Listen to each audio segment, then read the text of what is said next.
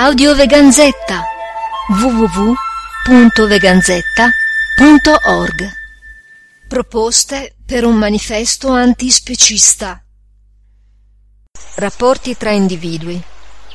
Una nuova società umana liberata potrà sussistere solo se saremo capaci di concepire un nuovo tipo di rapporto individuale, finalmente paritario e solidale, con le altre società di senzienti e più in generale di viventi.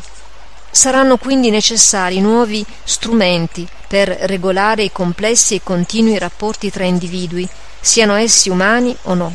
Per tale motivo si propone l'adozione di cinque principi utili alla creazione di nuovi criteri comportamentali basati su una reale e ampia imparzialità intra e interspecifica, derivante da concetti di rispetto, solidarietà, empatia e compassione. Concetti questi da applicarsi tanto nei rapporti umano-animale quanto in quelli tra umani. I cinque principi sono mutuati da una proposta del filosofo Paul W. Taylor e, se interpretati in chiave antispecista, potrebbero divenire un semplice ed efficace modello relazionale anche nell'immediato. 1. Principio di autodifesa è legittimo reagire solo ed esclusivamente se attaccati per proteggere la propria incolumità.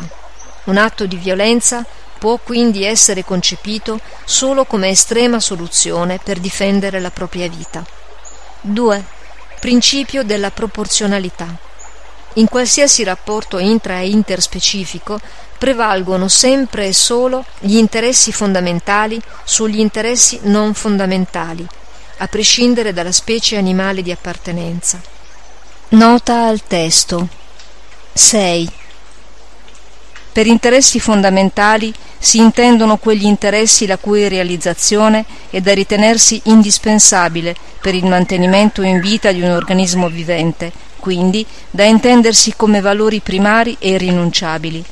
Per interessi non fondamentali si intendono quegli interessi che sono necessari per il soddisfacimento di determinati sistemi di valori o per esigenze specie specifiche che non sono da considerarsi vitali e non intaccano l'esistenza dell'individuo o della specie. Fine nota. 3. Principio del minimo danno.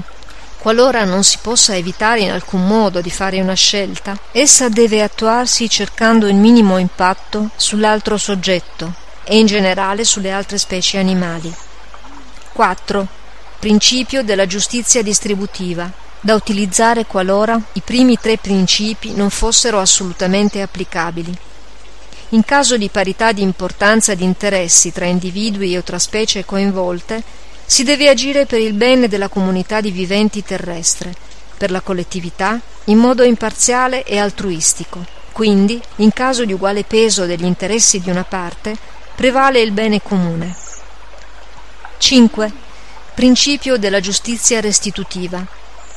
Qualora fosse assolutamente inevitabile arrecare un danno a un individuo o a un'altra specie per soddisfare un'esigenza fondamentale, tale individuo o specie ha diritto a un risarcimento in modo da riparare al danno arrecato.